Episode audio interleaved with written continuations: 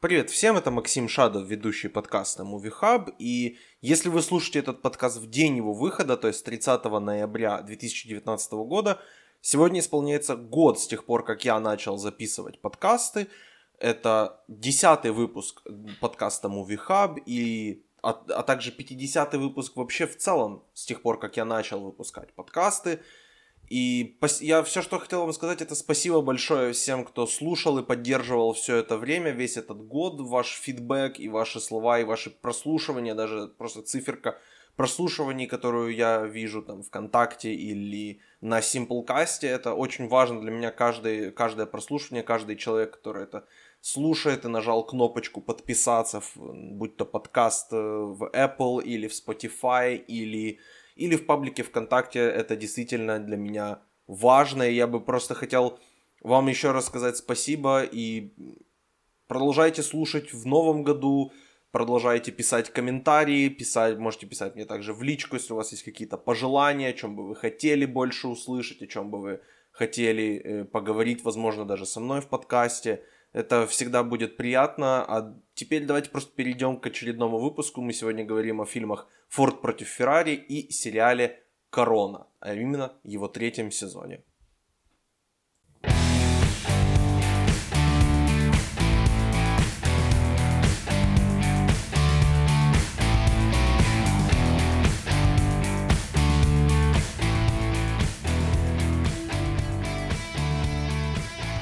Доброго времени суток, дорогие слушатели, с вами подкаст Movie Hub на подкаст-ленте Sport Hub Lifestyle. Это наш очередной выпуск, и сегодня мы поговорим об одном фильме и об одном сериале. Начнем мы с, э, с фильма. Это фильм «Форд против Феррари», который уже несколько недель как идет в кинотеатрах. Сегодня мы поговорим о нем со спойлерами, и сегодня будет много шуток о том, что ха-ха, фильм со спойлерами, ха-ха.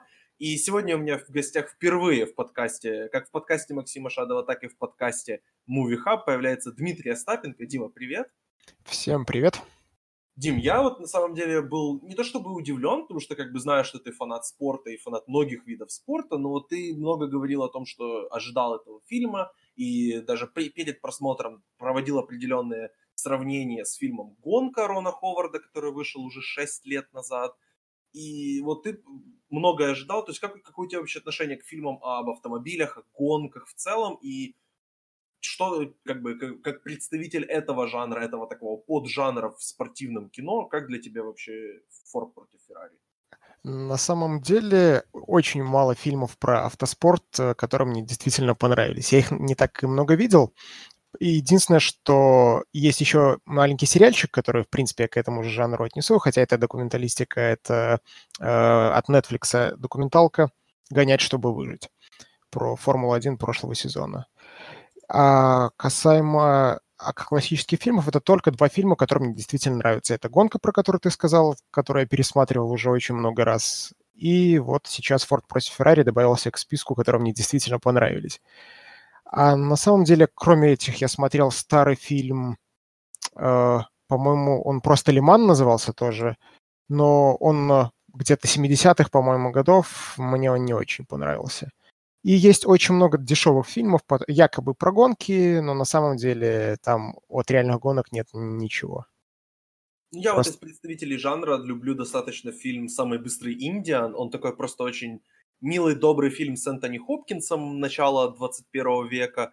Он рассказывает о человеке, который строит э, мотоцикл, и вот в старости он решает поехать в долину смерти э, в Неваде, чтобы, собственно, проехать и установить там определенный рекорд скорости. То есть это такой очень милый, добрый фильм, потому что там Энтони Хопкинс во время своего, собственно, путешествия в эту долину, долину смерти он встречает очень много интересных людей, которые ему, казалось бы, ну, помогают или наоборот может, не хочет ему помочь, но потом доброта Энтони Хопкинса им помогает все-таки при, при, превзойти свои какие-то, э, не знаю, взгляды против него и помогают. То есть это такое, не сказал бы, что это прямо гонках, но это близко, близко к жанру. Но я согласен, что вот э, конкретно фильм «Раш» или «Гонка» Рона Ховарда и, собственно, этот фильм Джеймса Мэнголда «Форд против Феррари», они все же конкретно об автоспорте и конкретно показывают интересные сторилайны. Хотя мне кажется, ну, я так поверхностно достаточно слежу за Формулой-1, просто как-то, может, пытаюсь быть в курсе трендов, скажем так.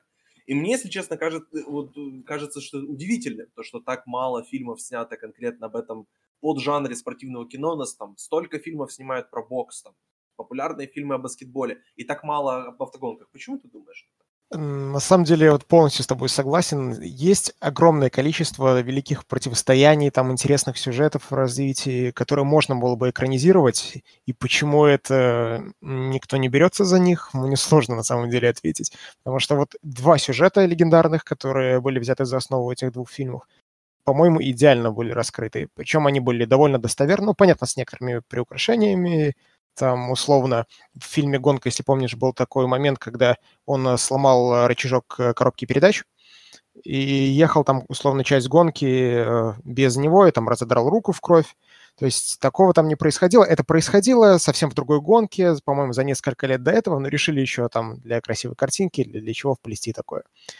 А, но в целом очень э, подробно и в одном, и в другом фильме прошлись по сюжету, все довольно детально рассказали.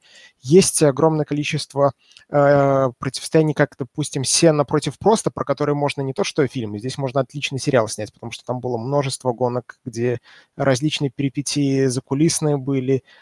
Э, я, честно говоря, очень хотел бы, чтобы вот это противостояние точно экранизировали, и еще в идеале бы лет так через 10 экранизировали противостояние Уэбера против Феттеля, первый сезон Феттеля. Это тоже было очень интересно. Тогда было много закулисной борьбы, и вот для фильмов это самое оно. Ну да, но там тот, тот же, где байопик про Михаэля Шумахера. Как бы это самый такой вообще ноу-брейнер, который должен быть снят. Но вот пока еще ждем. Видимо, На может, ждем окончания жизни Михаила Шумахера. Как это... Просто тут, скорее всего, играет роль, что у Шумахера, по факту, не было какого-то одного вот э, антагониста для него, чтобы вот против э, него он всю карьеру сражался. У него было множество соперников, которые в той или иной степени оказывали ему сопротивление.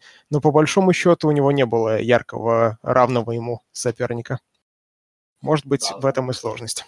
Да, возможно, в этом сложность конфликта, но я знаю, что не конфликта, а, собственно, того, чтобы снять фильм, потому что в отсутствии конфликта все-таки порой в таким достаточно, а, скажем так, более простым фильмом, как бы байопик это все-таки более простой жанр, э, он требует определенных как бы тропов, чтобы, чтобы существовать.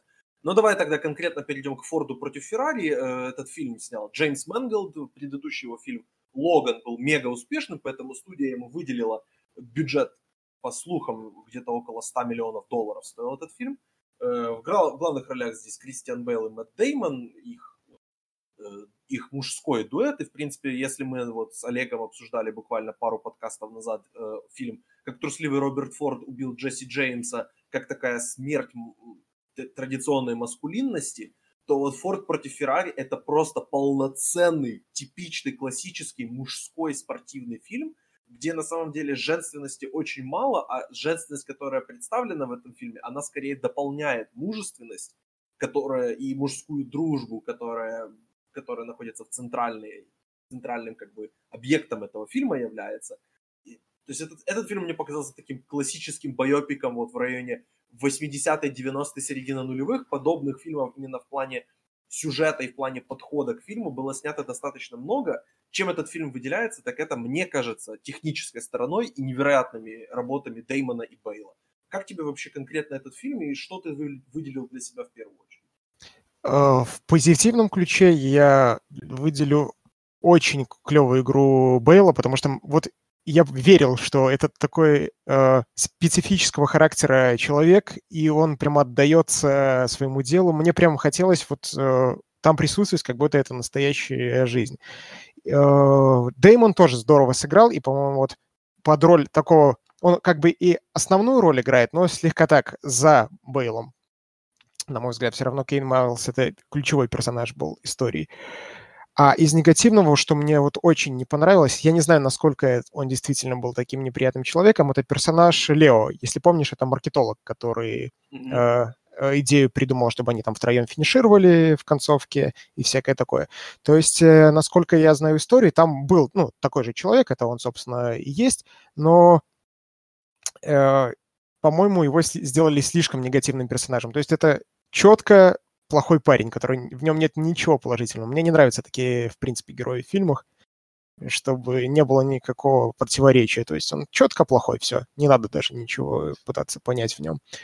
Э, кроме того, мне понравилось, как э, картинка выглядела. То есть мне действительно нравятся э, автогонки, которые очень красиво показываются. Есть много классов Формула-1, Формула-2, там, MotoGP, это мотоспорт, Формула Е и так далее. Не во всех их очень красиво показаны гонки даже в профессиональном спорте. А здесь э, вроде как э, не их особо жанр. Я не знаю, по-моему, этот режиссер ничего подобного раньше не снимал. Нет, Джеймс Мэнголд, он в основном, то есть его самые известные два фильма это «Логан» и ну, про фильм про Росомаху, который поставил точку вообще в, Хью, в работе Хью Джекмана над этим персонажем, а также фильм «Переступить черту», это байопика Джонни Кэша, который я однозначно советую, одна из лучших ролей Хакина Феникса в, вообще в его, в его карьере. Э, оскароносная роль Риз Уизерспун, с которой многие до сих пор вот имеют проблемы, претензии. Я все еще считаю, что это хорошая работа от нее. То есть у него есть еще интересный фильм «Прерванная жизнь» с Вайноной Райдер и Анджелиной Джоли. То есть он в основном снимал такие вот драмы, вестерн, например, вот, то есть «Поезд на Юму» и «Логан» — это такие классические вестерны. Э, там, переступить черту и прерванная жизнь более классические драмы. Но вот то, что он снял э, спортивный фильм, это да, это действительно новое для него, абсолютно новый жанр. Плюс, кроме того, мне очень понравилась проработанность сюжета. То есть он практически все ключевые точки, которые вот э, в данной истории существовали, затронул от э, таких моментов, как э, неудача на предыдущем Лимане, который произошел за год до этого, хоть там с небольшими огрехами, но все равно.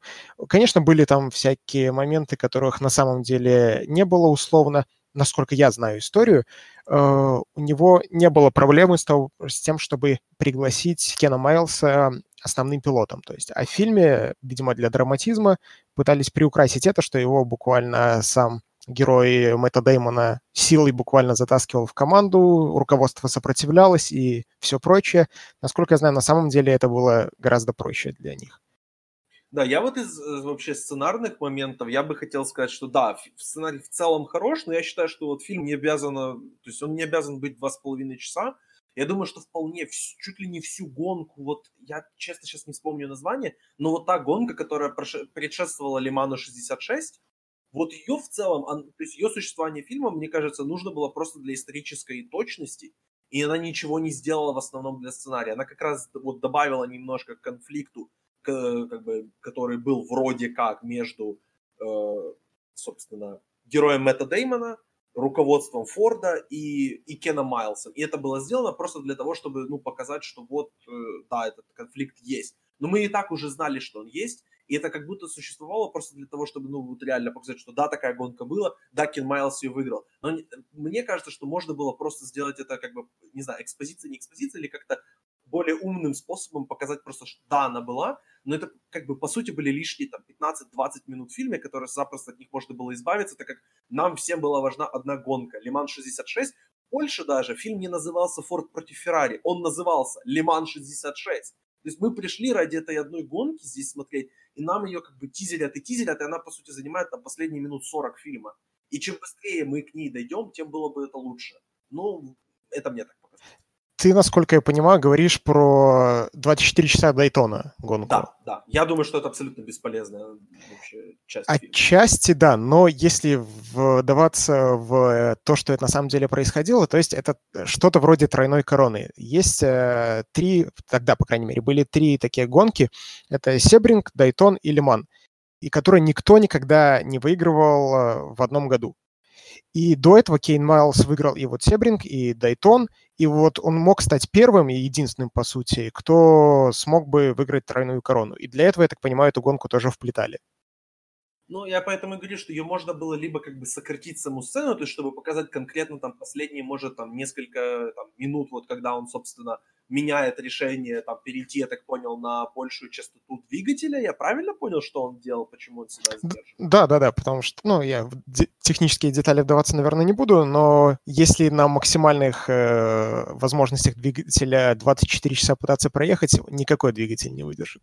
Это, ну да, но вот, вот он да, там вот сдерживал, сдерживал, сдерживал, и в, пос, и в последний момент он как бы перестает себя сдерживать и едет уже на полной скорости. Вот если бы конкретно только этот момент там, ну опять же, немножко поиграться на монтаже и оставить самые как бы сливки именно этой гонки, мне кажется, было бы это круче, потому что все-таки мы пришли сюда действительно ради одной гонки, и и нам слишком, мы слишком долго ее ждали. Ты правильно вот э, поговорил о, о том, что фильм выглядит красиво очень. Я бы хотел упомянуть э, оператора Федона Папа Майкла. Это греческий оператор, он э, снимает, насколько я понял, это первый его фильм с Мэнголдом. Да, он, он работал с Александром Пейном на всяких фильмах, как «Короче», и на «Потомках» он работал, и «Небраску», то есть он последние три фильма Александра Пейна снял. И вот я сейчас посмотрю. А, ну он снимал «Переступить черту». Вот, вот почему этот фильм так хорошо выглядит. У э, Папа Майкла одна номинация на Оскар за фильм «Небраска» было пять лет назад. Я надеюсь, что в, в этом году его тоже при, подкинут номинашку, потому что фильм выглядит нереально. Так снимать гонки, это, ну, мне кажется, вот даже, даже в фильме Ховарда не было так хорошо, так хорошо снят именно автомобиль. Ну, в этом плане сложно оценить, потому что все, у Ford против Ferrari какая-то на самом деле более яркая картинка в сравнении с тем, что было в гонке. И тоже, я не знаю, мне нравилось, как э, гонки сняты в фильме «Гонка». Э, это тусклая слегка картинка, там особенно Гран-при Японии, который дождевой был очень здорово передали атмосферу, потому что, ну, я подробно не буду вдаваться в тот фильм, все его и так здорово знают. Но там э, тоже крайне детально все было показано. Сочность картинки вот такая была приятная, Форд против Феррари, и мне кажется, это очень хорошо сыграло для фильма. Условно, я смотрел э, фильм с девушкой в кино, она автогонки совсем не любит. Но даже ее картинка, сам сюжет держал в напряжении. И на самом деле это показатель большой, потому что ее очень сложно заставить подобное смотреть. Да, я согласен, мне просто кажется, что Папа Майклу вообще повезло, что он, по, по сути, вот в одной как бы секвенции длинной, как раз Лиман 66, ее показали там, ну, как бы непонятно, не, не, не полностью гонку, но как бы этапами ее показали, и очень красиво показали каждый из этапов. И, то есть, у него была возможность поработать там и солнце, и ночью, и под дождем, и там пофлексить немножечко, там, вот там утром выглядит так, когда восходит солнце. То есть, вот у оператора здесь реально была возможность показать показать всю мощность своих операторских мышц, и мне кажется, Мэнголд ему предоставил такую возможность, и, ну и в принципе я рад.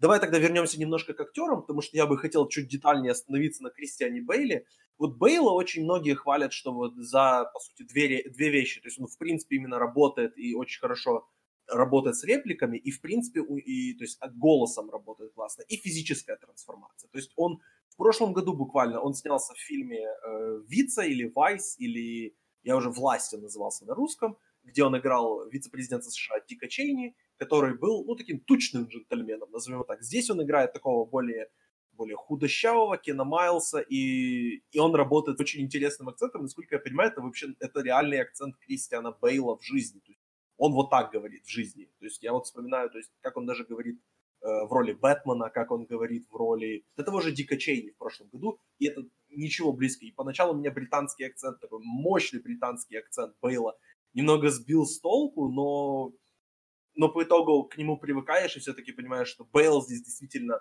именно у него самая такая яркая звездная роль, и он, и он это показал конкретно и голосом, и как же и физической работой. Ты, ты, ты, так понимаю, более впечатлен тоже Бейлом, чем, чем Деймоном. Э, я Бейлом безумно был впечатлен в этом фильме. Деймон мне очень понравился, но на самом деле его роль была, на мой взгляд, проще.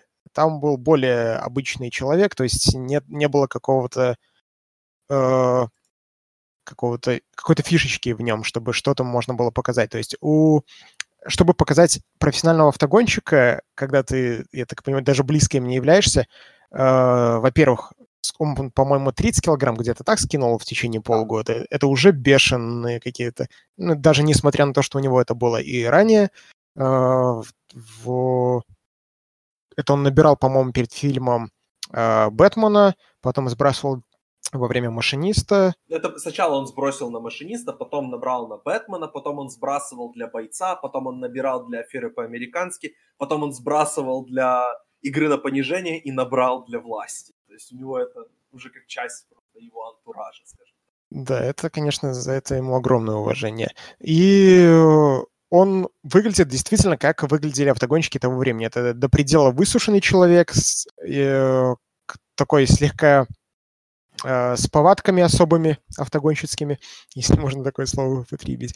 Э, у Мэтта Деймона э, это не могу сказать, что моя любимая роль стала, но вот Кристиан Бейл вполне возможно, что это то, что я буду называть его лучшей ролью из того, что я видел. Да, по поводу Деймона, я вот скажу, что меня действительно впечатлило, это то, что как бы Деймон, он из Бостона, и у него такое очень ярко выраженное, не так, как у, у Афлика намного более ярко выраженная бостонская речь, но у Деймона даже со всеми его годами в жизни в Лос-Анджелесе, у него все равно такой, кроме такого типичного американского акцента, у него прослеживаются нотки все-таки его бостоновости. Но здесь он играет как Кэрола Шелби. Кэрол Шелби, если я понимаю правильно, он как откуда-то из, из Техаса. И Деймон здесь говорит с техасским акцентом, и это достаточно интересное решение, потому что как бы людей из Бостона заставлять говорить с каким-то не бостонским акцентом всегда рискованный такой маневр, потому что это, от этого акцента очень сложно избавиться. И мне кажется, Деймон именно в плане акцентной работы здесь проделал феноменальную работу. У него действительно такие по, по эмоциям, скажем так, была проще, э, проще работа, но у него, у него как бы более сдержанная работа, скажем так, была. То есть если Бейлу, у Бейла, как бы, скажем так, было больше актерской игры, чем у Деймона, но я бы не сказал, что у Деймона была хуже актерская игра, чем у Бейла. Поэтому они, мне кажется, хорошо дополняли здесь друг друга. Они как Леброн и Уэйд. Они очень в этом плане я согласен. Тут вопрос, конечно, что от кого требовалось. То есть от Деймона не требовалось э, подобного показывать, что до Бейла. Но мне тут немножко сложнее оценивать, потому что, как ты знаешь, я смотрел в русской озвучке. Да. И а, по поводу акцента тут я мимо. Но касаемо того, как э, оба актера э, показали своих персонажей, у меня претензий нет ни к одному, ни к другому. Это было на 10 из 10. Кстати, даже если брать не только основных актеров, а и актера, который играл Энцо э, Феррари, я не помню, честно говоря, как его зовут. Честно его говоря, зовут Ремо Джироне. Мне очень понравилось такой э, очень полный образ показывал. Плюс э, Генри Форда-младшего тоже очень здорово, по-моему, играл. Хотя сцена, когда в машине он э, сначала испуг, потом такой слезы счастья, наверное, это можно назвать, когда истерика была. Это мне эта сцена отчасти понравилась в плане того, для чего она была нужна, чтобы уже завершить эту историю с тем, чтобы доказать, что он заслуживает места. Но это, по-моему, было немножко лишним. Можно было это сделать и иначе. Сама сцена очень, очень красиво снята, поэтому, в принципе, хотя бы ради этого уже стоит, уже ей есть место.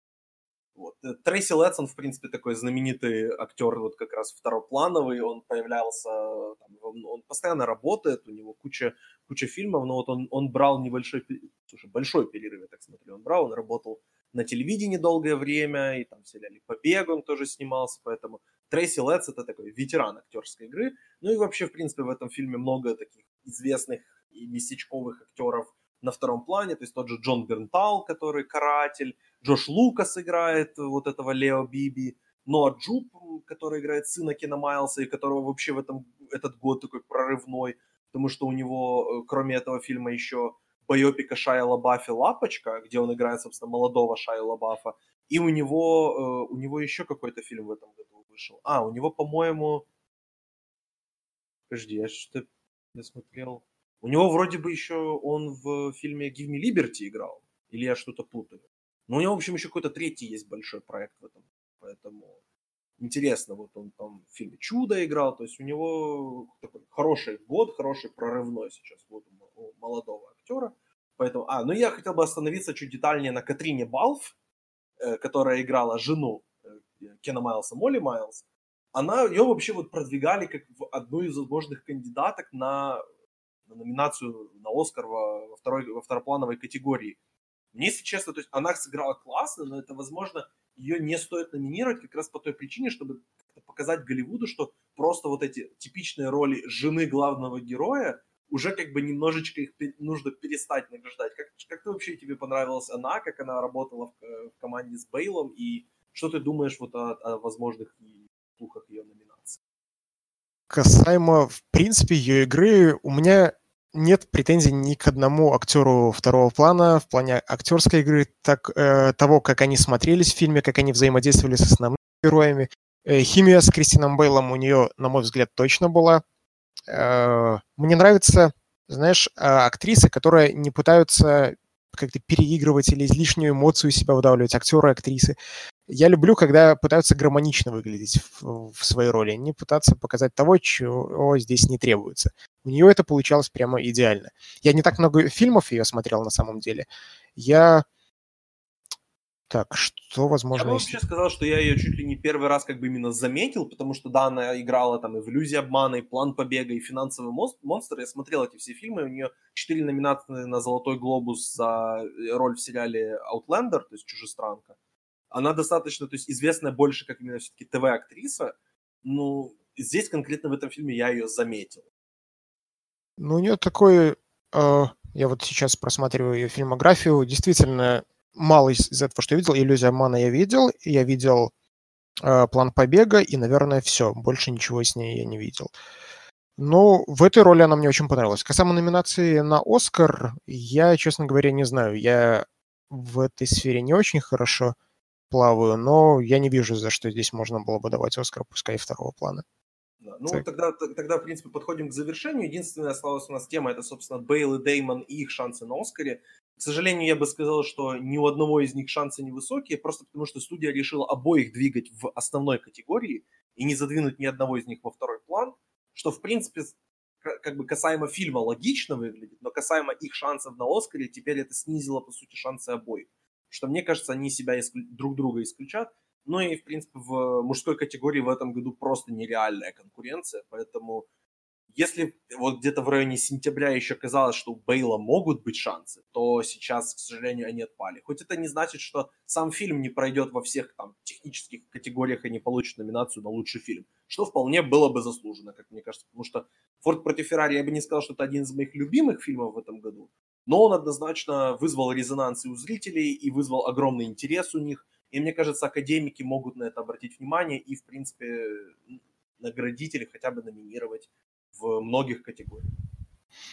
Я, честно говоря, не понимаю, почему бы условного Дэймона нельзя было на Оскар за роль второго плана, потому что, по-моему, это вот то, та роль, которая под это отлично бы подходила. Вроде как и довольно много играет, и существенная роль, но все-таки ключевым здесь был Кейн Майлз. Но что никто из них не возьмет э, основной Оскар, я даже не сомневаюсь. Я, честно говоря, не знаю котировки, кто считается сейчас фаворитом у букмекеров, допустим, или у э, кого-то, но это точно никто из них двух. Да. Сейчас фаворитом считается Адам Драйвер за роль в фильме «Брачная история». Я абсолютно согласен с этой оценкой. Я надеюсь, что когда фильм попадет на Netflix, как можно больше людей его посмотрит, потому что нереальное кино. Всем действительно советую. Если вы еще не слушали мое ревью фильма «Брачная история», без спойлеров обязательно найдите один из предыдущих подкастов. Вот. Э, на этом, в принципе, у нас все. Сейчас мы перейдем к ревью сериала «Корона». Э, спасибо, Дима, что пришел, и наверняка буду звать еще, потому что есть в планах и другие спортивные фильмы, да и в принципе, давай знать, если смотришь что-то интересное и хочешь обсудить. Хорошо, спасибо большое за приглашение. Всем спасибо. Да, перейдем теперь к моему ревью с Денисом Криворотом сериала, э, третьего сезона сериала «Корона».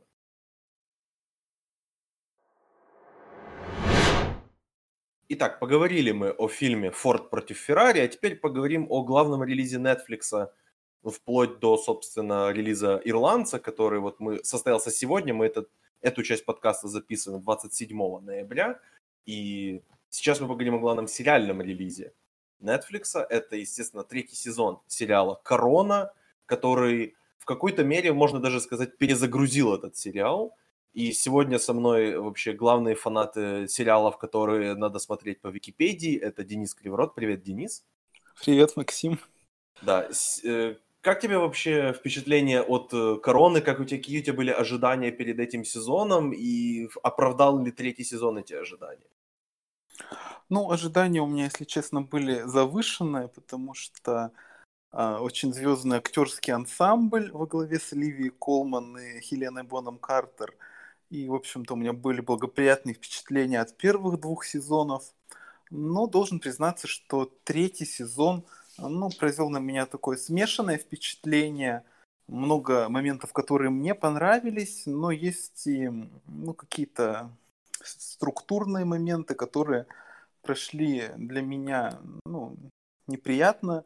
Э, например, эм, этот сезон более растянут во времени, э, то есть он охватывает целых 13 лет правления Елизаветы II, в то время как каждый из предыдущих сезонов охватывал лишь 8 лет.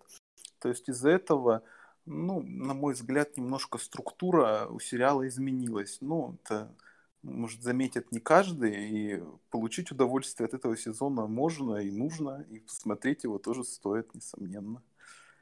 У меня были, на самом деле, сомнения и опасения вплоть до того момента, как я первый раз услышал, как говорит Оливия Колман в образе королевы, потому что я, я вплоть вот реально до того, как включил первую серию, сомневался, сможет ли она говорить, вот как говорила Клэр Фой, и как, собственно, говорит Елизавета II, ну вот первая же фраза, которую она произносит, я сразу, все, все, я, я, я, я готов. Я смотрю, я, я норм. Мне норм, я готов. Вот, поэтому да. я остался, в принципе, от сезона доволен, но, скажем так, первая половина мне показалась намного сильнее второй половины. Да. Как, да. Вот как только какой-то фокус ушел, собственно, с королевы и перешел на более второстепенных персонажей, будь то ее сын, или ее муж, или ее сестра, или, прости господи, Нил Армстронг, то мне сразу становилось чуть менее интересно. Поэтому я думаю, что мы еще детальнее поговорим о наших любимых сериях. Естественно, мы сейчас будем говорить со спойлерами. Весь сезон уже доступен на Netflix и уже на момент записи 10 дней, как доступен, а когда вы будете слушать, то получается 13 дней он уже как доступен. Поэтому надеюсь, что вы, если еще не смотрели, то посмотрите, а если вы не смотрите, то зайдете на Википедию и будете читать. Давай тогда в персонале начнем с Оливии Колман. Как тебе вообще? Она вот прошлое получила Оскар буквально сколько? 9 месяцев назад за роль одной королевы. Сейчас сыграет уже другую. Как тебе вообще? Um, ну, как раз-таки Оливия Колман, uh, ну, я не могу сказать, что я остался в тотальном восторге от ее роли, хотя она мне понравилась, безусловно. Но тут как бы есть такой момент, что я смотрел достаточно много ее работ, то есть если Клэр Фой была просто новым лицом, и никаких других ее ролей я не, я не видел, и больш, большая часть людей тоже не видели, она была как бы новинкой сезона, то Оливия Колман уже входит в этот сериал в качестве такой матерой актрисы. То есть я смотрел там, наверное, с десяток ее разных проектов, и поэтому, ну, могу так отдаленно уловить какие-то отдельные черты и приемы, которые из роли в роль у нее переходят. Поэтому на мой взгляд, она сыграла очень убедительно, очень здорово, но отдельные какие-то нюансы я лично для себя подметил. И когда я слушал различные интервью, которые она давала ну, в рамках пресс-тура третьего сезона, я как бы в своих опасениях убедился. То есть ее подготовка к роли заключалась в первую очередь в перенятии манер Клэр Фой. То есть она не ставила целью повторить э, образ самой королевы. То есть для нее было важнее а, как бы влиться в этот сериал и как бы, было сравнение между актерским методом Хелены Моном Картер и Оливии Колман, и то есть они э, сошлись на том между собой, что Оливия Колман, по сути, к роли никак не готовилась. То есть она пришла и сделала все по наитию, в то время как, например, Хелена Боном Картер, про которую я тоже отдельно потом, наверное, мы поговорим, она подходила более детально, там, досконально. Поэтому сыграла Оливия очень здорово, я думаю, она получит кучу номинаций и наград, но можно было бы и подотошнее отнестись к этой роли. Ну, посмотрим, может, у, в четвертом сезоне будет более интересная арка у персонажа, скажем так, и она разыграется в большую силу. Но пока на, на четверку я бы оценил так. Слушай, ну я думаю, что у нас с тобой тогда разойдутся мнения по Хелене Бонем Картер, потому что мне кажется, что как бы конкретно, если мы берем этот сериал и берем творение Питера Моргана, то здесь нужно конкретно, мне больше нравится подход именно Оливии Колман, а не, как ты вот говоришь, Хелена Бонем Картер, потому что я привык настолько к энергии Клэр Фой, и мне было важно, чтобы как бы была именно какая-то вот продолжительность, чтобы был смысл в том, чтобы в передаче вот этой эстафеты и в последующем передаче эстафеты уже уже самой Оливией следующим актером, э, которые, которые придут, в, получается, в пятом сезоне. Поэтому для меня было важно именно здесь продолжительность, и для меня Оливия справилась замечательно. Я как будто вот, не было этого там двухлетнего перерыва и не ощутил вообще смену актеров. А вот э, как раз давай тогда перейдем к Хелене Бонем Картер, потому что у меня по ней больше всего на самом деле претензий к этому сезону, потому что у, у нее на самом деле достаточно мало экранного времени, в отличие вот от той же Ванессы Кирби, которая стала абсолютным открытием Э, как и Клэр Фой была в первых двух сезонах Короны. И здесь она абсолютно играет что-то другое. Она не играет то, что играла Ванесса Кирби. И мне это, если честно, выбило из колеи. И мне это не понравилось. Она вот играла как бы конкретно такую вот определенную версию самой себя. И особенно если взять вот последнюю серию, которая как раз про, про ее... В, в основном заточена под ее персонажа. И особенно последнюю сцену, где она лежит в кровати вот с таким бледным лицом. Вот это такая была очень Бертоновская от нее э, как раз сцена. Если честно, мне не понравилось то, что она делала. Я не знаю, что будет в четвертом сезоне, и не знаю, насколько участие э, принцессы, принцессы Маргарет будет в дальнейшем в, вообще в жизни королевы и в жизни короны. Но я, честно, ожидал большего. Понятно. У меня Ты вообще... не согласен? Ну, у меня вообще полностью, если честно, противоположное мнение и насчет и принцессы Маргарет, и Хелены Бонем Картер. Я вообще бы сказал, ну, что для меня такой главный тезис третьего сезона а, ну, знаешь, когда вышли там первые Мстители, все просили сольник Черной Вдовы, я хочу сольник Принцессы Маргарет. То есть а, даешь сольник для... Ну, она заслуживает, если не отдельный сериал, то как минимум ну, какой-нибудь двухчасовой спешл. Э, то есть, мне кажется, этот персонаж э, как раз-таки в этом сезоне, да, было очень мало. Но что касается Хелены Боном Картер, я наоборот, ну, я остался очень доволен. И для меня вот именно ее как бы появление на экране каждый раз э, э, освежало атмосферу. И меня очень расстраивало то, что, грубо говоря, в середине сезона она отсутствует практически в каждой серии, и если появляется, то в качестве эпизодического какого-то персонажа. А вот вторая серия, ну, которая посвящена ее героине, мне кажется, вот ты прям, я посмотрел ее, я думаю, вот это вот э, там Мэрил, подвинься, отдавай глобус. Это было шикарно. Ого, даже так, даже так, ничего себе. Ну да, Слушай, мне... ну это, ну это, это, как, это как-то чересчур. Это даже для меня чересчур. Uh, ну, ты, ты, ты, ты вспомнил вторую серию, собственно. Это, это на самом деле было, была очень классная серия. Клэнси Браун в роли э, Линдона Джонсона мне понравился. И эти их шутки, это, это, это действительно было очень ярко и очень классно. Вот конкретно, да, в той серии, в том сеттинге она мне казалась интересной, но вот из-за того, что ее, как бы, может, это как раз из-за того, что ее персонажа задвинули так на задворки, и там, если вспомнить ту же серию Moondust, седьмая серия, где она просто появляется рядом со своими детьми, они смотрят телевизор, как uh-huh. взлетает ракета или сажается на Луну. Это было не так интересно, скажем так. Да, я согласен, потому что м, вообще я как бы изучал такие материалы, кто как готовился к ролям, это очень как бы а, обсуждалось очень а, в рамках этого промо-тура, и меня искренне удивила подготовка Хелены к этой роли, то есть она изучала все видеоматериалы, а, там как э, принцесса Маргарет держала сигарету, как она там наступала ногой и так далее, даже там со своим экстрасенсом они вызывали дух принцессы Маргарет, и она дала им какие-то ценные советы. Ну, Конечно, Хелена Боном Картер оригинальная личность, но тем не менее.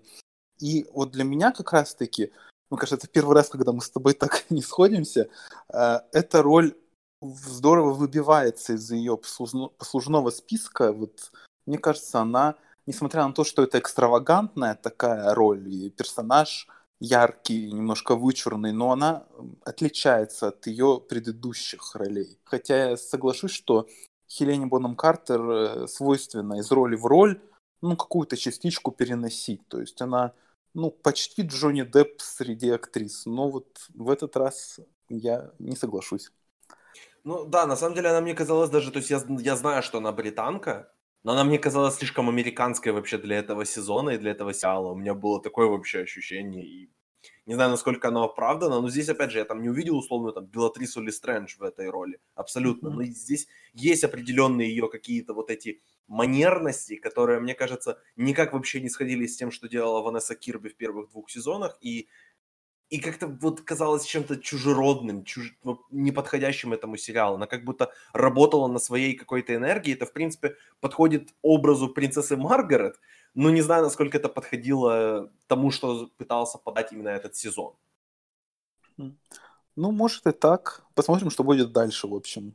Да, это однозначно. Давай, mm-hmm. собственно, этот сезон во многом посвящен, на самом деле, кризису среднего возраста, и давай поговорим тогда о главном субъекте этого кризиса среднего возраста. Это э, Табайас Мензис в роли, э, в роли принца Филиппа, дюка Эдинбурга, и он меня впечатлил, он мне очень понравился. Я в нем не увидел как раз тут то же самое, я не, не увидел в нем Мэтта Смита, но при этом мне его вот эта энергия показалась очень интересной, потому что это на самом деле, вот он задал себе вопрос, если бы персонаж Мэтта Смита, как он его показал, как он его построил, если бы он постарел, каким он был, он бы был. И мне кажется, он попал хорошо. Вот именно у него это произношение великолепное, то, как он держит себя, то, как он ведет себя вот с другими людьми. И седьмая серия, хоть я и считаю ее худшей в сезоне, но конкретно работа Табайса Мензиса в той серии просто превосходная.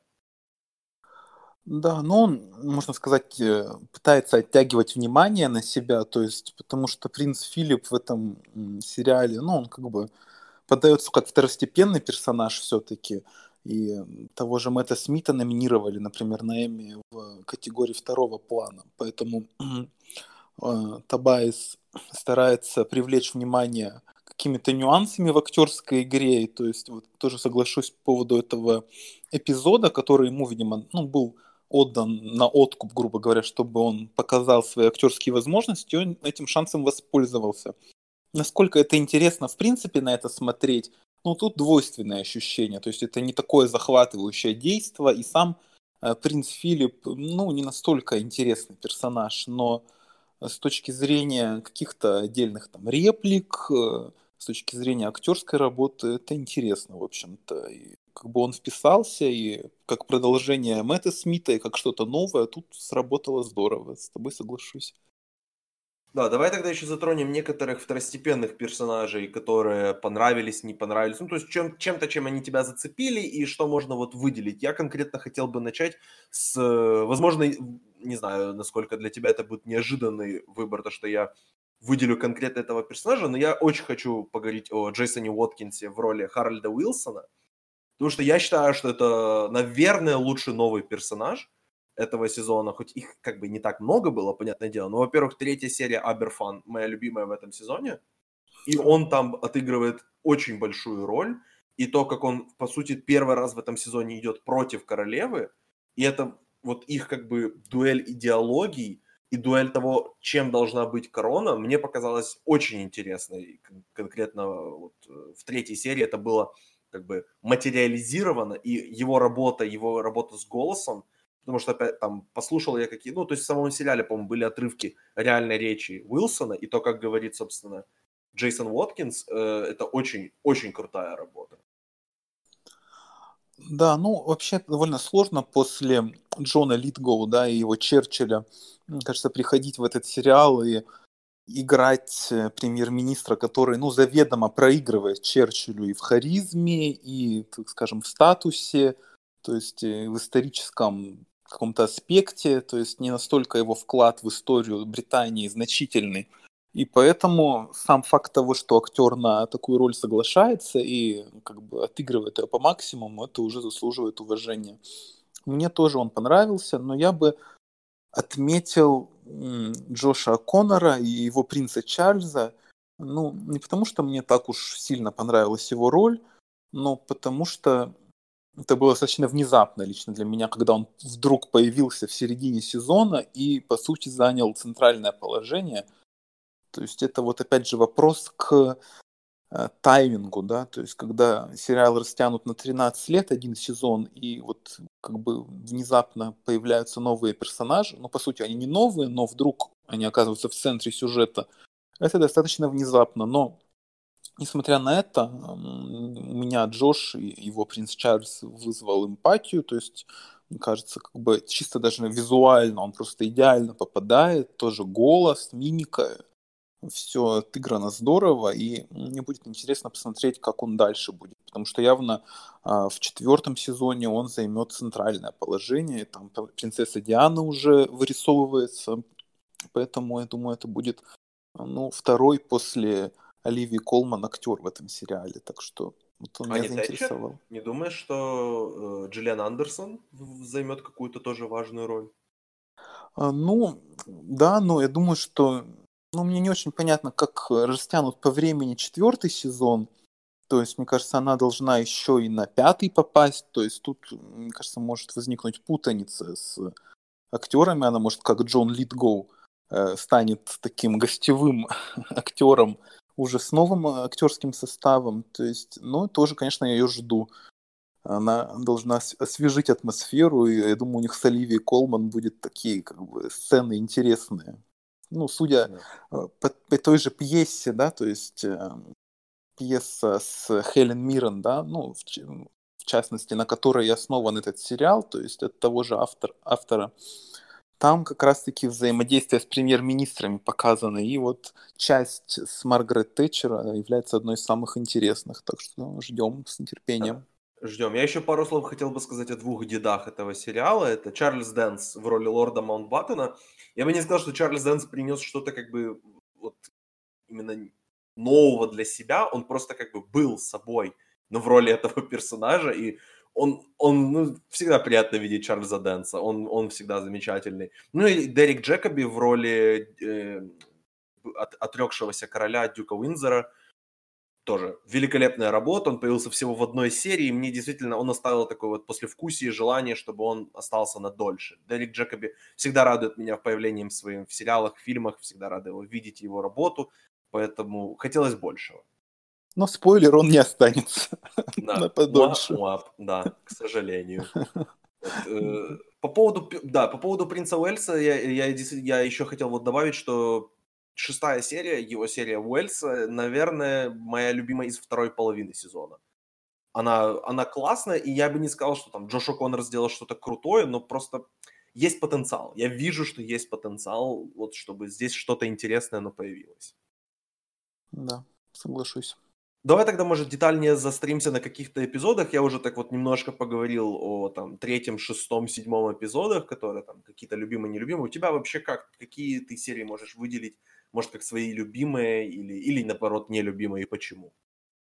Ну вот я соглашусь с тобой, что третья серия, это Эберфан, она самая сильная в этом сезоне, и я даже открыл IMDb, то есть рейтинг эпизодов, у него рейтинг 9,5, то есть это самый высокий рейтинг серии вообще за всю историю шоу.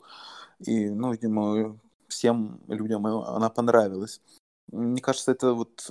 Если бы все таки, серии были такими, то сериал вообще ставил бы конкуренцию там э, во все тяжкие, например, или еще какому-нибудь классному сериалу.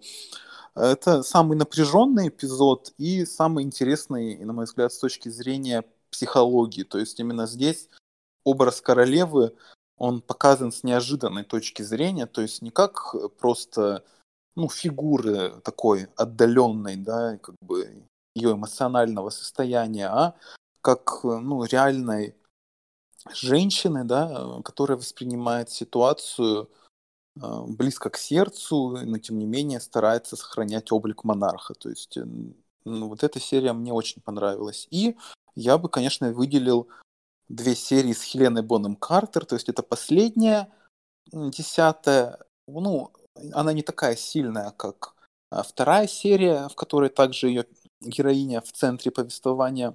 Но, тем не менее, я был рад, наконец, уже увидеть принцессу Маргарет хотя бы в любой ипостаси, поэтому воспринял этот финальный для этого сезона эпизод, ну, достаточно положительно. В остальном, ну, на мой взгляд, все достаточно ровно э, идет, но первая половина, тоже с тобой соглашусь, сильнее. То есть вот после, особенно после третьего эпизода я ожидал какого-то нарастания в эмоциональном плане, но этого не произошло. То есть, возможно, из-за этого у меня немножко смазанные впечатления от этого сезона. так. Да, я бы хотел еще добавить по двум сериям. Одно, по одной положительные вообще впечатления, по другой отрицательные. Я бы хотел сказать о четвертой серии, которая называется «Бубикинс». Очень такая милая, приятная серия, которая рассказывает о принцессе, э, ее Элис зовут, по-моему, да? Али, или Мгм. Алисии, не знаю, как на русский правильное имя перевести, то есть матери. Филиппа очень такая милая серия, которая вот показывает вообще ее ее жизнь, ее страдания, и вообще стра- проблемы королевской семьи с прессой, как мне показалось, это очень, очень такая интересная, милая серия с красивым арком и отличным завершением. Как по мне, вообще, то есть такая вот показать кому-то эту серию, кто не смотрит корону, и мне кажется, мне кажется, человека можно подкупить. А вот девятая серия, по ней я не могу сказать особо много хорошего, и почему я, я ее прям ждал вот весь сезон. Потому что я прочитал в инстаграме Александра Роднянского, про- продюсера российского, в том числе продюсера Мгм. фильма «Дылда», который мы обсуждали в предыдущем подкасте. Он там сказал, что вот ему Питер Морган где-то там, на какой-то там, где-то там конференции показал эту серию как раз, вот э, девятую, сказал, что это вот он ею гордится больше всего, это его как бы любимая серия в этом сезоне у создателя сериала. Я вообще не понял, почему.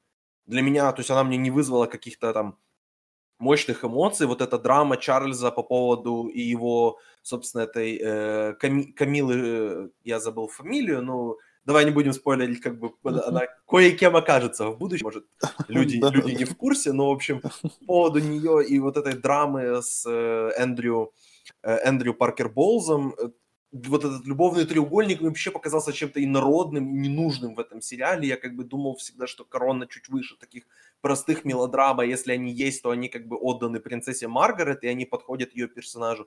А тут как бы мы видим, по сути, короля, но, ну, то есть следующего короля. Мы знаем, что этот человек когда-нибудь будет королем, хотя я уже не уверен. Возможно, принцесса Елизавета бессмертна, поэтому я уже не уверен, что он станет когда-либо королем. Но суть в чем? Он как бы мы видим вот этого человека, которого сам сериал говорит, что вот это будущий король. Мы в шестой серии увидели его как бы рост от, от, по сути, как от мальчика к мужчине.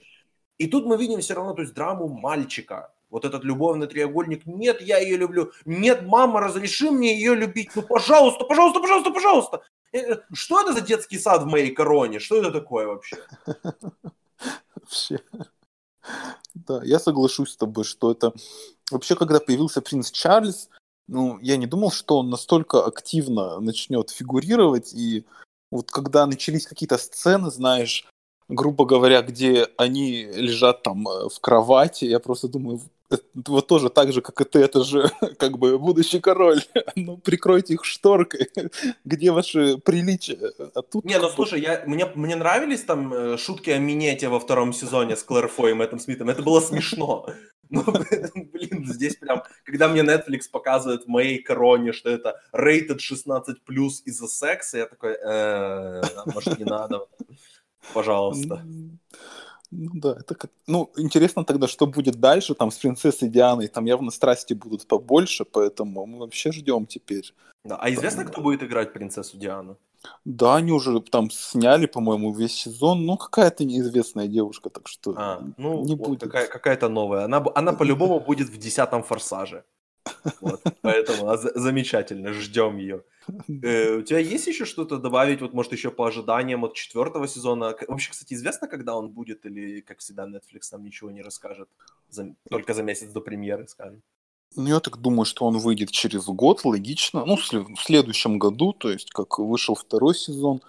Ну, у меня ожидания чуть-чуть сбавил уровень ожиданий, потому что, ну, как бы этот сезон у меня стоял в таком приоритете, прям в закладках. Я ждал этого дня и побежал смотреть. Ну, четвертый сезон буду ждать с более э, прохладным чувством, но, опять же, у меня есть интерес э, потому что там будет Маргарет Тэтчер. Э, Я, я буду сравнивать с работой Мэрил наверняка. То есть у меня есть какой-то свой интерес э, в этом сезоне. Ну и вообще интересно посмотреть на то, как э, а, Оливия Колман будет развивать э, персонажа дальше, то есть потому что в следующем сезоне ее героиня будет уже старше, чем она сейчас сама, как актриса, то есть то, как она это покажет, тоже интересно, потому что у Клэр Фой, мне кажется, это получилось очень здорово. Она здорово эволюционировала там от 20-летней к, там, к 35-летней, грубо говоря. Роли в рамках этих двух сезонов. Как у Оливии получится, узнаем. И уже интересно, кто будет дальше. То есть каких актеров позовут на, на финальную часть сериала. А ты думаешь, что они пятым-шестым закончат? Да. А это прям, это прям где-то было сказано или это твое предположение? Нет, это как бы шестисерийный проект, шестисезонный. Ага, изначально. Слушай, я думал, они еще дальше пойдут. Окей. Теперь мне стало немного грустно. Я думал, они пойдут там на седьмой, восьмой еще. Ну, ну, в принципе, возможно, последние годы, вот последние несколько лет, самое интересное в жизни королевы, скорее всего, происходит прямо сейчас. Вот, поэтому, судя по вот, как раз там совпало, на самом деле, с релизом новости о том, что она отменила рождественскую, не рождественскую, а эту день, вечеринку на день рождения принца Эндрю по понятным причинам. А если непонятным для некоторых, почитайте новости, это, это мерзко. Поэтому я, мне всегда, на самом деле, когда в этом сезоне вот, упоминали имя принца Эндрю, я, меня так немного как-то неловко было. И, и наверняка же его дальше будут как-то показывать, поэтому... А, кстати, мы ничего не сказали вообще по поводу принцессы Анны. Мне она очень понравилась, очень такой классный персонаж. Я пытался вообще найти имя актрисы, я так понял, это тоже какая-то неизвестная, потому что мне казалось, что я ее где-то видел. Да, ну тоже, я тоже ни, нигде ее не встречал. Э, ну, она какая-то слишком мирская, то есть она немножко не вписывается в эту богемную атмосферу, но она такая и есть, в общем-то. Поэтому как бы все понятно.